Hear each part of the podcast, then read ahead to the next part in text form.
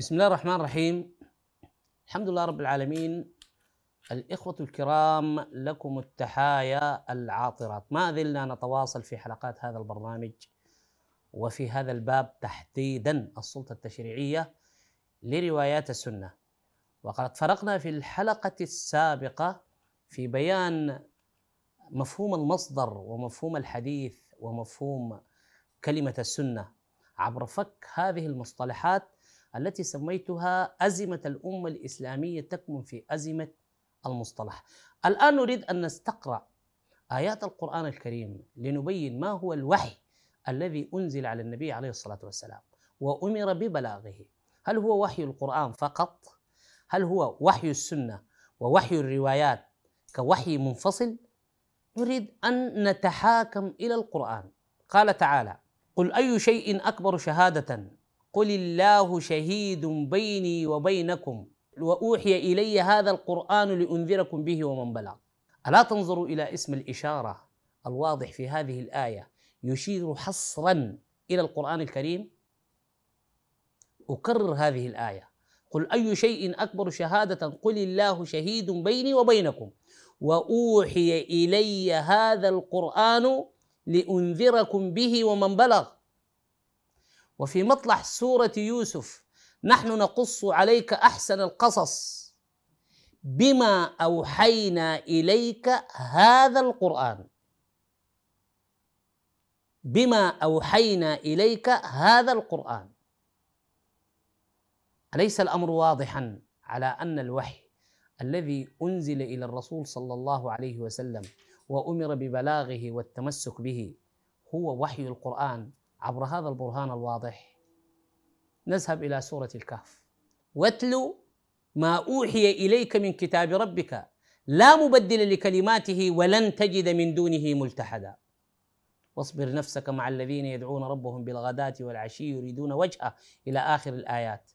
واتل ما أوحي إليك من كتاب ربك لا مبدل لكلماته ولن تجد من دونه ملتحدا. ليس للنبي ملجأ ولا ملتحد إلا هذا القرآن. في سورة أخرى فاستمسك بالذي أوحي إليك وإنه لذكر لك ولقومك وسوف تسألون. إنه لذكر لك فاستمسك بالذي أوحي إليك وإنه لذكر لك ولقومك وسوف تسألون. هذه الآيات الواضحات.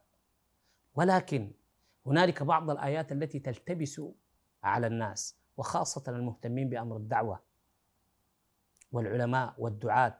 فيستدلون بهذه الآيات على أن روايات السنة وحي آخر. وهي قوله تعالى وما ينطق عن الهوى إن هو إلا وحي يوحى لمجرد أن يتكلم أحدنا ويريد أن يبين أن الوحي الرسالي النصوصي الذي نزل على النبي عليه الصلاة والسلام وأمر ببلاغه هو الوحي القرآني. يقول لك وما ينطق عن الهوى إن هو إلا وحي يوحى. وهذا بالضبط ما حذر الله منه وهو جعل القرآن عضين. عندما تقتطع آية من السياق ولا تقرأ السياق السابق واللاحق لها. لترى عن ماذا تتحدث الآية أصلا؟ وما ينطق عن الهوى إن هو إلا وحي يوحى. هذه الآية وردت في سورة النجم. وإليك أن تعلم أن السياق بداية يخاطب مشركي مكة. والنجم إذا هوى ما ضل صاحبكم وما غوى. وما ينطق عن الهوى إن هو إلا وحي يوحى. وقد بينا عبر منظومة الرسم القرآني أن المشركين في هذه الآيات سماهم القرآن اصحابا للنبي. وما صاحبكم بمجنون وما بصاحبكم من جنة. اذا والنجم إذا هوى ما ضل صاحبكم وما غوى. ليس هنالك شك. وهذا موضع إجماع على أن الخطاب هنا لمشركي مكة. ما ضل صاحبكم وما غوى. وما ينطق عن الهوى. إن هو إلا وحي يوحى. السؤال هل تريد الآيات من مشرك مكة أن يصدقوا بروايات السنة؟ وهل مشرك مكة من الأساس هل كذبوا النبي في أقواله وأفعاله وتصرفاتهم وتصرفاته معهم قبل نزول الوحي أم أنهم كانوا يسمونه بالصادق الأمين؟ يا جماعة نحن المفترض نفكر. دعوا العاطفة دعوا المشاعر جانبا وادخلوا إلى هذا القرآن بتجرد. إذا كان الخطاب لأهل مكة فأهل مكة قبل نزول الوحي ما كانوا يكذبوا النبي عليه الصلاة والسلام. بل عرف بينهم بالصادق الأمين. ولكنهم جن جنونهم عندما نزل الوحي القرآني. لأنه ينسف معتقداتهم.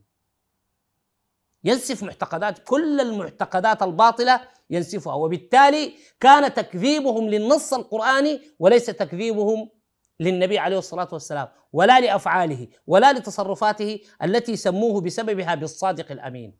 إذا عندما قال النص وما ينطق عن الهوى أي ما يقوله لكم من الوحي القرآني أنه ليس من هواه لذلك قال إن هو إلا وحي يوحى علمه شديد القوى.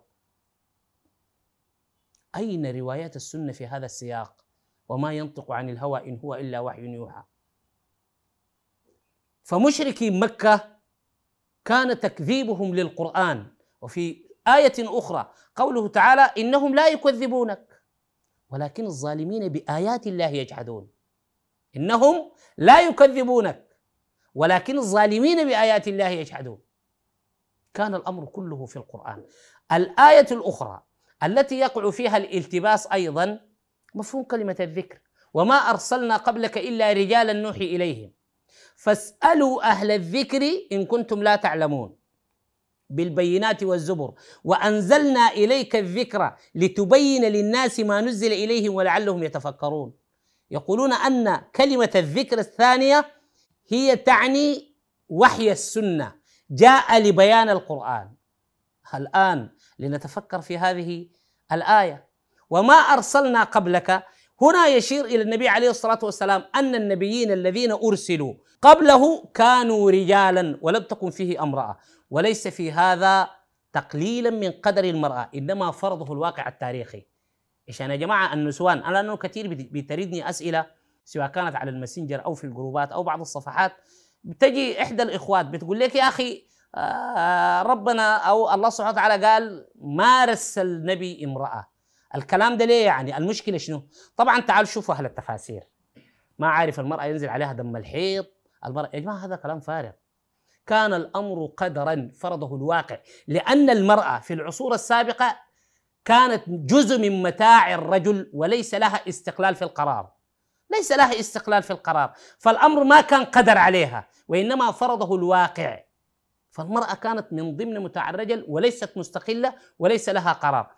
أما وإن اقتضت إرادة الله سبحانه وتعالى أن يرسل رسولا في هذا الزمن لكانت أنجيلا ميركل أول المرشحين للرسالة للشعب الألماني. إذا المسألة ليست متعلقة بالجندر ولا علاقة لها بالذكورة والأنوثة. وما أرسلنا من قبلك إلا رجالا نوحي إليهم فاسألوا أهل الذكر إن كنتم لا تعلمون بالبينات والزبر في الحلقة القادمة سنبين ما هو مفهوم كلمة الذكر الثانية. هل جاءت لتعني النص القرآني أم جاءت تعني وحي متعلق بروايات السنة؟ إلى أن ألتقي بكم في الحلقة القادمة. أترككم في حفظ الله ورعايته. السلام عليكم ورحمة الله تعالى وبركاته.